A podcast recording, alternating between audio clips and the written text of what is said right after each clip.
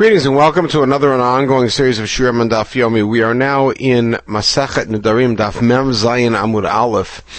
Uh, we just completed in the previous podcast our opening assessment of the first three Mishnayot and discussing the last of those three Mishnayot, where a person bans someone else's house, and we distinguished between Beit Cha and Bayit Zeh, and then Avimi's question, questioning whether there was the same distinction that would apply if a person banned his own house on somebody else, uh, and that it would um, be maintained even though that person, um, the owner, was no longer the owner. Um, and the question is whether Adam Oser Davar Birshuto Birshuto does the Isur prolong? And the conclusion was that indeed it does. Uh, we then move on to a somewhat related discussion. Tanan Hatam. We have later on in Parak Zayin a Mishnah which states uh, that Konam Perota Elu Alai. If a person bans particular fruit um, on himself, uh, konam hein alpi, konam hein lefi. These are different versions of valid konam. Asur b'chilufeinu v'gidulehen. So the Mishnah rules that he is not allowed to have that which the fruit is exchanged for. So if you banned fruit and then someone sold the fruit and with those, for those fruit he got money, the man's not allowed to benefit from that money. Uvigidulehen, meaning that if those, that fruit was planted and then the result was another plant, another fruit, he's not allowed to benefit from that either. Now, that's the ruling. Bayirami Barchama, Konam Peru Ta'ilu Al Ploni. Now we're taking somewhat of a similar approach that Avimi took to questioning the Mishnah to that Mishnah. Rami bar Chama said as follows: If a person says, "I am banning this fruit on somebody else," I mean, it's my fruit on somebody else, can Ploni benefit from the exchange? In other words, we are comfortable saying that the um, that that which grows from the fruit is similar. Question is, is chilufehen the same? And he presents the question in the following terms. Um, Mi amrin gabe hoil va'adam oser perot chavero al atzmo in con- in the context of himself, since he's able to ban his friend's stuff on himself. Adam also he can also ban that which has not yet come into existence, meaning the exchanged item which has not yet come into existence, or the gidulim, he can ban on himself. Gabe chavero, but relative to your friend, since you cannot ban somebody else's stuff on himself,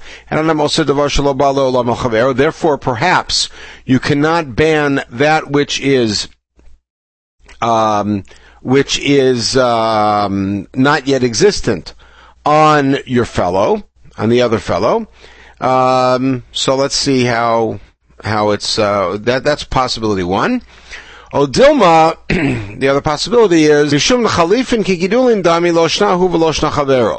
Perhaps if we regard chilufin as being parallel to gidulin, then it doesn't matter whether it's you or your friend. Meaning as follows. Do we look at chilufin and gidulin as being two parallel prohibitions or one essential prohibition? If we say as follows, when I ban fruit on myself, I am banning the fruit and anything that they evolve into or anything that they produce, which is anything they're exchanged for and anything that they develop into. In which case, just like if I ban my fruit on you, similarly what they evolve into is banned on you, which would include the exchange. Or do we say that chiluf and gidulin are really two parallel isurim? One of them is what the fruit develops into, and the other is what the fruit pro- the proceeds of the fruit. And those are two separate things. Because when I ban this fruit on you, I mean this fruit and anything this fruit's going to evolve into. That's the gidulin. But the chilufin are not necessarily included. So which is it? So we can learn from the following. If a man bans getting benefit from his own wife, he can borrow money, and then uh, creditors can come and collect from her. Why can they collect from her? Isn't it because this is now an exchange, and the exchange is not the same as the as the uh, item itself, which means chilufin are not the same as gidulin. So doesn't that prove that if I say you cannot benefit from this fruit of mine, but then someone else takes that fruit and sells it, that money is uh, is available to benefit? So Amarava Dilma Hudelo.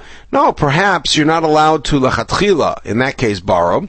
But if you did borrow, then this is the way to solve it. Meaning, maybe chilufin are sort of a safek, and therefore we don't know whether or not it is. Uh, therefore, lachatchila we say you may not benefit from the um, the chilufin, but b'diavad, if you did, it's you're not liable.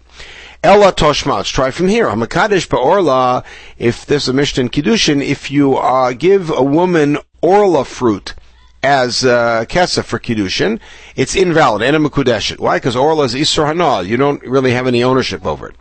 Machran Mekadesh Bidwan, but let's say you sold Orla, which you're not allowed to do, and now you have the money, and you use that money to be Mekadesh, Harizim Mekudeshet, that's valid. Uh, so we see that chilufin are not kigidulin, because if you took orla and planted it and stuff came out, it would certainly be orla.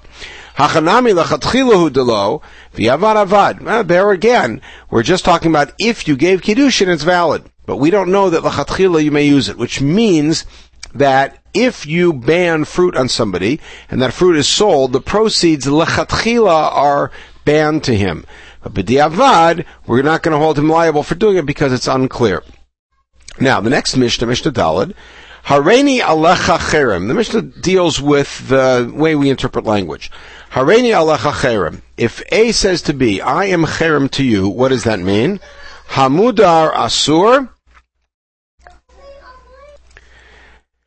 So in other words, Hareini alecha cherem means I am banned to you. So that means the one he's speaking to is Asur to him. Hareyat alai cherem, so this is now, in our case, B, speaking to A, you are cherem to me, hanoder Asur, then B is banned from A. That's very simple. Hareni alecha alai, if, if he says, I'm banned to you and you're banned to me, so they banned each other basically, they're both banned, shneim asurin. They're both allowed to benefit from something which belongs to the public. Olei Bavel really means those who come up from Bavel to Shalim, but that's as, as an example, as we'll see. So they are allowed to benefit from something which belongs to the public, davar bavel, but they're not allowed to benefit from anything which is a municipal thing, which they both they both have a claim on because they're members of the same city. What is a an example of a national institution? Har Habayit, good. The courtyards of the Mikdash. V'habor shabem tzadderach. Or a cistern that is set up in the middle of the road for people, for wayfarers, what we would call a rest area. So what are things that are municipal and therefore they cannot benefit from? The street or the plaza. V'merchatz, the bathhouse. Uveda Knesset and the Shul. V'ateva basfarim, the Aron and the Sifrei Torah. Those are all co-joined. Now, Hakotev Chalkol Nasi, this phrase is very strange, so I'll immediately jump to the way the Gemara interprets it. What it means is that if someone signs over their portion in the municipal ownership to the governor, then it's okay. Then the other person may benefit. Rabbi Yehuda Omer, Chad Kotev Lanasiv, Chad Kotev Lahedyot. Rabbi Yehuda says, doesn't matter whether you sign over to the governor, you could sign it over to just another person. So, Ma ben Kotev Lanasiv, Kotev Lahedyot. Why did the rabbi specifically mention Nasi? So what's the difference between them? Kotev Lanasi and Sarich Lizakot. If you sign over to the governor, you don't have to make a kinyan.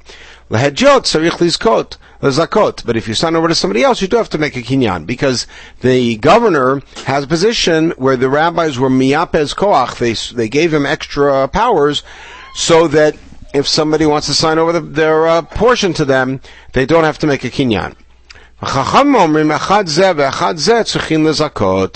the Chacham said, in both cases you have to make a kinyan, which then raised the question, why did you mention the Nasi?